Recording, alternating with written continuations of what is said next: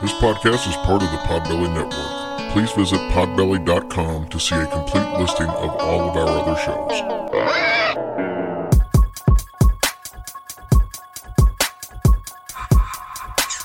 About to be a fun ride. Follow along, watch as we slide. Paranormal just hit the lights. Goosebumps all through the night. Mixing just a little bit of twain. That girl sure can't do a thing. Together, hillbillies go insane. Laugh so hard it'll hurt your brain. Podcast you won't ever change. These two here, they got the recipe. Sit on back and listen in to some of our darkest mysteries, eh? Welcome to Hillbilly Horror Stories.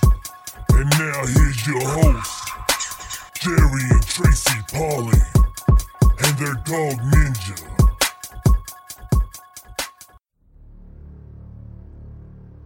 Don't be afraid.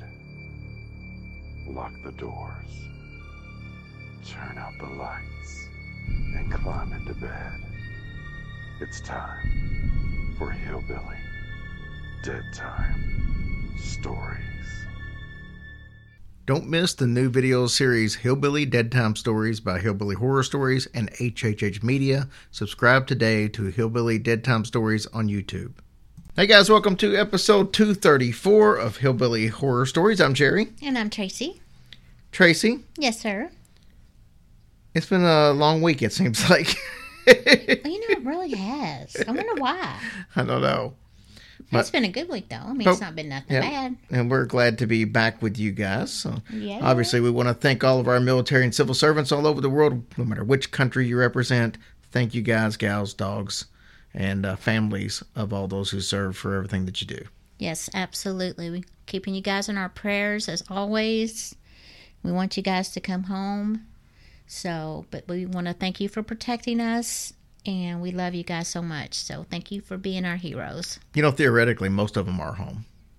Some, but some are not. right, but just making sure that we were clear that it went for the people that are here too, not Well, just yeah, a- you know not just saying. abroad. No, I know. You know, I love everybody. Heck, car. anyway, so we want to always bring up at this time, um, you know, people are suffering right now. The country's at a crazy spot. COVID's all over the place. Um, we just want to make sure that everybody knows that if you're struggling right now mentally, that you can reach out to us or you can reach out to the group, and uh, there's always somebody that can help you. I know uh, previously this week there were uh, uh, probably more posts than I had seen in forever with people reaching out for help Yeah. and uh, we're glad to at least be able to give that outlet. Yeah, got to hang in there, folks. Got to hang in there. Um, if you'd rather talk to somebody else, you can call the suicide hotline number at 1 800 273 8255 and text them at 741 741. But just remember that Jerry and I are always here for you guys as, as much as the group is, and we can give you our personal numbers if you need them. Um, just please don't hesitate. We're always here for you guys. And also, in the next couple of weeks, we're actually going to be partnering up with Talkspace. Mm-hmm. Um, so they they offer you know some online counseling and stuff like that. We thought that would be a good fit for the show. Of course. So, Tracy, as usual, this episode is brought to you by El Yucateco Hot Sauce. Yummy. Hashtag King of Flavors. And why is it the King of Flavors? Because it is the number one habanero based hot sauce in the United States, top 10 of all hot sauces in the United States. And because we say so. There you go. Hey, I want to uh, bring up, and if you go to our Instagram page, and I'll post it on Facebook too, Oh Yucateco is actually having a giveaway where they're giving away a bunch of cool prizes, grills, and stuff like Oh, that, plus hot sauce. Nice. And uh, you can enter for free on there. But uh, just go toelyucateco.com to get your free stuff. Get your free stuff on. or at least your free entry to get some free stuff. but then you can also get all of their other stuff there merchandise and Mm-hmm. hot sauce and shirts and apparel, you name it. hey, before you know it, spring's going to be here. Summer's going to be here. Going to be grilling out. Yep. Even though we kind of grill out in the wintertime too, but still. But go to elyucateco.com, get your stuff, use the promotional code Hillbilly Horror, and you'll save 10% off your total purchase. There you go. So, Jelly roll. All right, Tracy, this story. I hate it when you say my name like that. Well, I don't know other way to say it. Oh. I don't, you know, Go ahead. we'll just leave it. so, we're going to have back to back poltergeist stories because we did a poltergeist story last week. And I stumbled across this. And I, I always love it when I come across one of these little known stories. Mm-hmm. This is one I hadn't heard, and I'll be willing to bet most people haven't heard this one. And I don't say that very often, but this is one I don't think hardly anybody's heard. So the problem is that most of the time when we get these little small stories, is it's not really enough to make a full episode on, and it's usually something we use for a short or or uh, something we have to combine multiple stories to make a complete episode. This one though had just enough to make a complete episode, so it won't be as long as some of them. Like last week's was pretty long. Mm-hmm. Um, this one though is, is right there on the cusp. Now, I will say, even though it's a shorter story, there's a lot of bang for your buck in this one. It is intense and action packed. So, Man, do we have sound effects? no, but this will be one of those that by the time we're, you're through, your heart's probably going to be racing a little bit and you're going to be like, "Phew, And I don't I'm, have I'm glad that's over. Yes, I, I can unclench my butt cheeks. if you wish. Okay. Or just, you know, if you prefer to sleep that way, it's on you. You're nuts. Well, we all know you claim you don't fart, so I thought maybe that's how you Oh pull that pull that trick off. I do not. Not in public. Gosh, rude. What I also like about this story is how the story came out. So I'll be into it a little bit, but let's be honest. For every person who reports one of these uh, paranormal activity or, or stories or something of that nature, there's several more who just don't report it. And there's a bunch of reasons. They don't tell the news or the mediums or they don't go on social Yeah. media and post it just because of the fact that they don't want to be ridiculed. We see that all the time. You know, we'll see people post a paranormal story in our group or in some of the other groups, and they're like, "Hey, I felt like I could post this here, but I can't post it on my regular page." You know, but to think about it, in this world we live in today, who's going to laugh at you? Who's going to ridicule you? I saw anything I saw a stat one time. It wasn't that long ago that it said only thirty percent of the people in America believe in ghosts. Thirty percent. I don't know if that's accurate or not, but that's a really low percentage. So Well, I'm just saying, at the time we're in, I believe people would uh, believe almost anything. Yeah, that's true too. Now, sometimes people don't tell their stories because they've got young children and they're trying to shelter their children. Of course, yeah. And we both know that people can be extremely cruel when it comes to making fun of kids. And, Yeah. and for whatever Not reason, cool. anytime they got a chance, it seems like there's always some kind of bully waiting to do it. Mm-hmm. Or honestly, they just don't want people to think that they're, you know, crazy, which is both of these apply to the story tonight. So basically, as I was saying, tonight's story is one where the kids were being protected, but they grew up and the mom decided to come forward. Oh, This incident actually took place in Chicago in the summer of 1974, but the mother of two younger children at the time, one was a teenager and the other one was a preteen, she didn't come forward about the incident until the spring of 1980. So, six years later. She was reading the Sunday paper. I told you I like how this story came out. So she's reading the Sunday paper and she comes across an article that was written by a uh, a pretty well known poltergeist expert. writer. I would say, well, Not this is, he wrote he wrote a lot of stuff about Oh, okay. poltergeist and stuff like that. So this was something that he was familiar with, and, and there was he had written an article about a poltergeist case in a different city. She's reading it, and at the at the very end of the story, the writer said, "Hey, if you've got a story similar, if you've got a story, contact me." So she contacted the writer and agreed to tell her story of what happened in her apartment in August and September of 1974. She said she would only give the story if he agreed not to use her real name.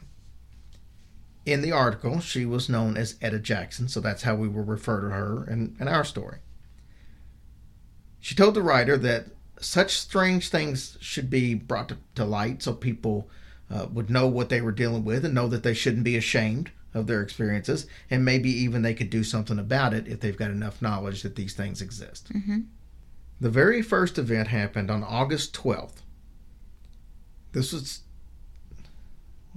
The first event happened on August 12th at the home that she shared with her two sons, Billy, who was 17, and Mark, who was 12 at the time. Etta and her sons had lived in this apartment for the past six years, right after the passing of her husband. Gotcha. What happened to her husband? I don't know. Oh. Okay, He go died. ahead. He died. He died. it. Okay. Etta worked at a nearby electronics factory, and this particular night, she got home around 6 p.m. from work, just mm-hmm. a little after 6. On these hot summer nights, she had kind of a routine. She would go and grab her glass of iced tea, and she would relax in her favorite recliner. Well, she started to do this. She gets tea. She's in a recliner. Her sons were watching TV in the living room. Etta had just got settled into her chair and picked up the newspaper Suddenly, just as she started to grip the paper with her hand, something snatched it from her hand, flung it across the room, leaving a mess of papers all over the room. 17 year old Billy said, Hey, Ma, why'd you throw the paper all over the room? and obviously confused about what had just happened, Etta said that she didn't throw the paper in, uh, across the room, that something had yanked it from her hand. So almost immediately afterwards, the TV turned off. Just turned off. 12 year old Mark ran behind the TV to see if it was unplugged or something, but the TV was still plugged in. So then they just turned every dial on the TV, hoping it would come back on, but it didn't. So Billy made a comment that maybe it needed a new picture tube or something like that, because, you know, why else would it just shut off? Yeah. So the boys were upset because they were just getting into the movie that they were watching. That's when all hell broke loose. A glass vase with flowers on it fell off the coffee table and into the floor.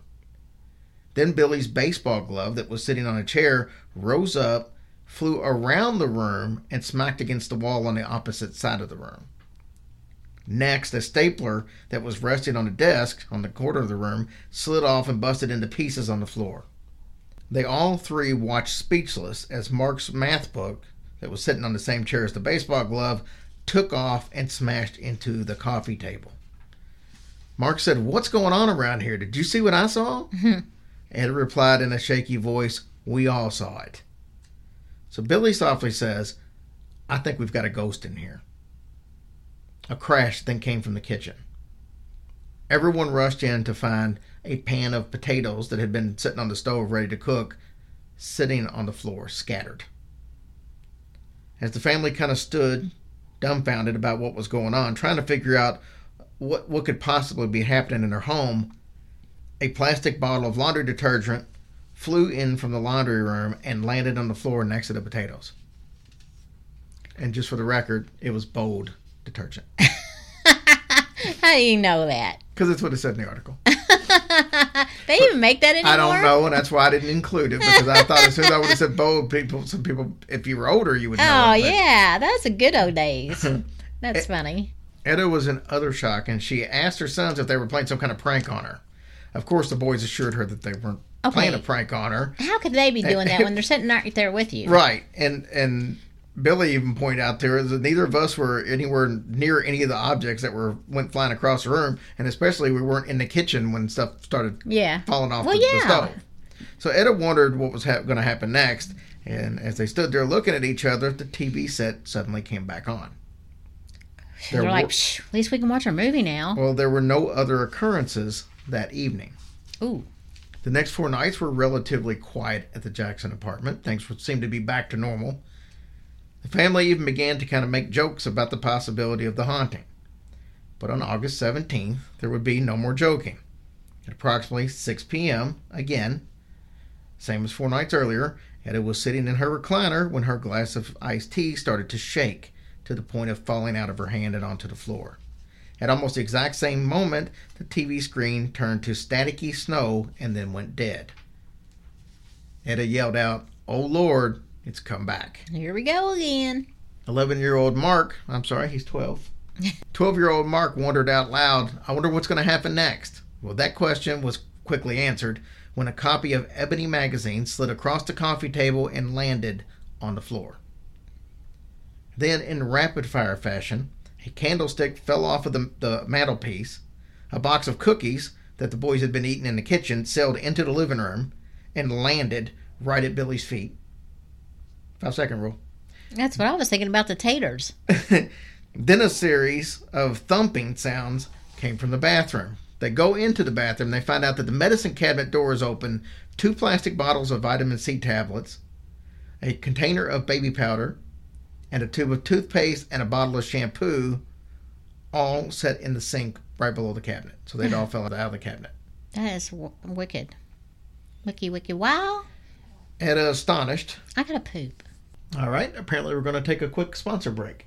Etta, astonished, picked up the items and placed them back into the cabinet. They made their way back into the living room, and just in time to see an electric clock that was sitting on a desk lift into the air, yank its cord out of the wall, go flying across the room, and slam against the wall and bust. Etta at this point was weak and feeling terrified, so she collapsed into her chair. The boys also had a seat while they were waiting to see if the events were done. Spoiler alert, they weren't. Mm. Soon, a picture of Billy and Mark that was sitting on the mantel began to rock back and forth. It then was launched into the air, also crashing onto the floor. At this point, though the events had been frightening, to say the least, nothing had happened that made the family feel for their safety. That was quickly getting ready to change, though. A heavy glass serving platter that was sitting on the kitchen table came flying through the kitchen door and barely missed Billy's head. This thing is rude, man. What are And you it- breaking all the stuff for? And it did fall on the floor, crash into, you know, a whole bunch of pieces. Hmm. So, You'd be paying me back for that. so Billy remarked how close of a call that it was, and then Mark said that he was scared. After about two minutes of no activity, the TV turned itself back on, apparently signifying the end of the events for the evening. Maybe they just don't like the show they're watching, because that seems to be a trend. possible. So two nights later, after Etta had gotten home from work, again around 6 p.m., the activities started again. So wait, are the boys there by themselves? I'm, I'm assuming so, probably, yeah, because school hadn't started back or was just getting ready to start back. Man, that would be so scary to be there by yourself. Yeah, but there, nothing's happening to them till, until she gets home. That's the whole thing. Oh, it's all happening when she gets home around 6 p.m. So at least for these first three nights. So she decided to seek some help from her brother Lester, who lived just a few minutes away from their, their apartment. She told him the whole story, and he said that it sounded like some kind of crazy spook talk. Obviously, Lester was a believer. yes, apparently not. But he agreed that he would come over next time that things would happen and check it out.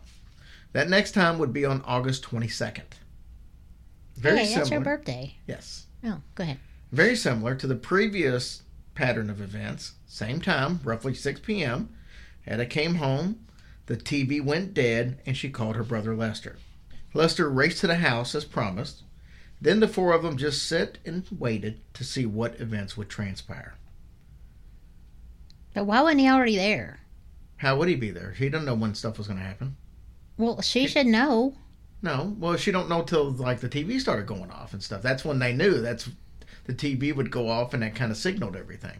Yeah, but she always knows it's when she gets home from work, so he should. I know, but they went like four nights in a row with nothing happening. He can't just come Oh, over there every night okay. and wait. I yeah, guess, I guess so. you're right. Really, I guess he could have, but anyway. So they were sitting there, and first there was a loud crash coming from the kitchen. A glass bottle of Clorox bleach had fallen off of a shelf and smashed onto the floor. Lester watched a whole row of books, one by one, get knocked off of one of the bookcase shelves. I didn't know Clorox bleach had glass bottles. I guess back in the day they did. Well, I think a lot of that Windex and everything all had glass bottles back in the hmm. late seventies, early eighties. I guess so. I don't remember. Next, a glass bowl of walnuts lifted into the air, flew diagonally across the room, and crashed into a corner, strewing nuts all over the living room.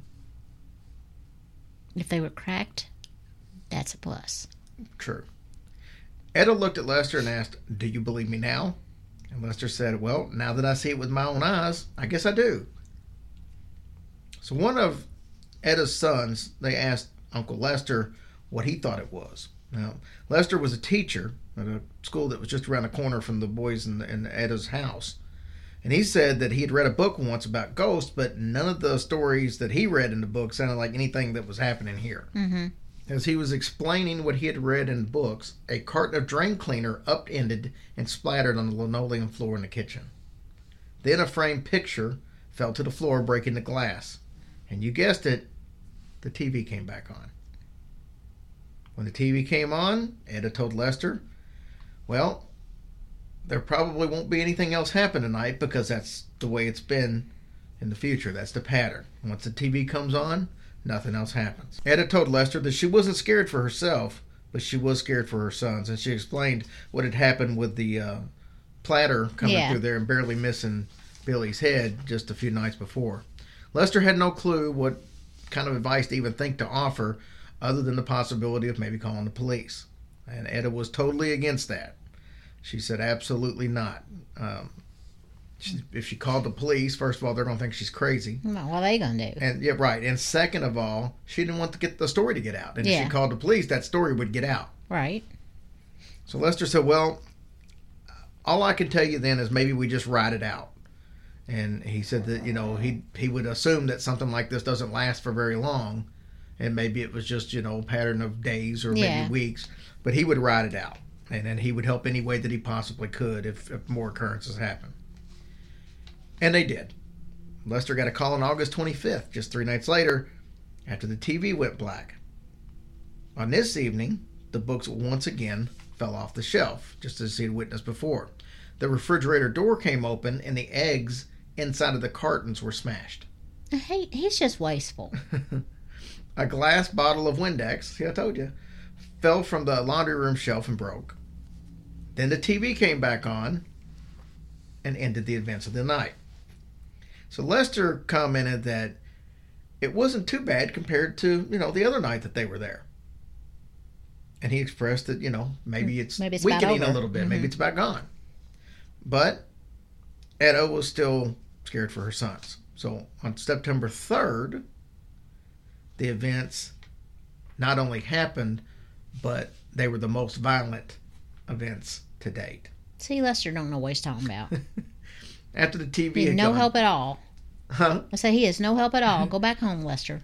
After the TV had gone dead, Lester was summoned. He'd come on over. He missed the first event, which was the coffee table levitating about six inches off the floor, and then it just dropped. Nice. The first event that Lester actually saw was a heavy skillet flying f- from the kitchen into the living room. It was headed straight for Billy. He screamed as he ducked, with the, with the skillet just barely missing his head, similar to what the platter had done. Gosh, what is wrong with Billy? It did graze his shoulder, though. It did. So it didn't hit him in the head, but it did graze his shoulder. The TV then started rocking back and forth. Lester gets up, he runs over and grabs the TV to try to steady it to keep it from falling off of the Mhm. stand that it was on. Then thunderous knocks started coming from the west wall of the living room. Knocking lasted, they said, a good three minutes. Mark, scared, ran to his mother, buried his head into her arms. Lester, still holding on to the TV, suggested that maybe this was all for the night. Maybe it's done. But no, a lamp by Etta's table fell, barely missing Mark. Lester's getting on my nerves. Then, then a cluster of machine gun sounds came from the kitchen. Oh gosh. So upon investigating, Lester and Billy they ran into there and found out that the pantry door was wide open and dozens of canned goods were scattered all over the floor. So that's what that machine gun The sound, was. was, yeah. While in the kitchen, the electric wall clock fell off the wall into the sink.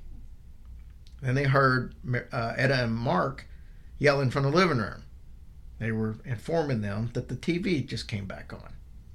So Lester said, you know, Maybe they should get rid of the TV. Lester said, Well, let's hope that's the end. Billy quickly responded, Yeah, until next time. Yeah, Mr. Optimistic Right. over here. They can go home every night. Etta, Etta made it clear that for her sons, that there would be no more next time. And the following morning, she sent Billy and Mark to stay with her sister Nellie in Gary, Indiana. She said this was bad timing because school had just started back and she didn't want them to miss a bunch of days. Oddly, though, while the boys were gone, there were no disturbances at Etta's house, nor were there any disturbances at her sister Nellie's house. After three weeks away and several missed days of school, Etta and Lester made the decision to bring the boys back home. The boys came home and did not experience any paranormal activity after that point. Etta and Lester seemed to think that more than likely Billy may have been the focal point of the poltergeist activity, considering um, Try to take his head off yeah, times. twice. Yeah, but he might have been, you know, his troubles. They just lost his dad six years earlier. He's 17 years old. Mm-hmm. Who knows what else was going on because I don't have uh, privy to the information of what else was going on in her life, financial problems or whatever may have been going on. but they think that that his troubles may have some way, either subconsciously or uh, unbeknownst to him, released some kind of energy that caused the disturbances. Now, this poltergeist event was odd because of two things. One, they all started around the same time, 6 p.m. every night. And then the other thing was they they basically the events were told when they were going to start and when they were going to stop through the television set.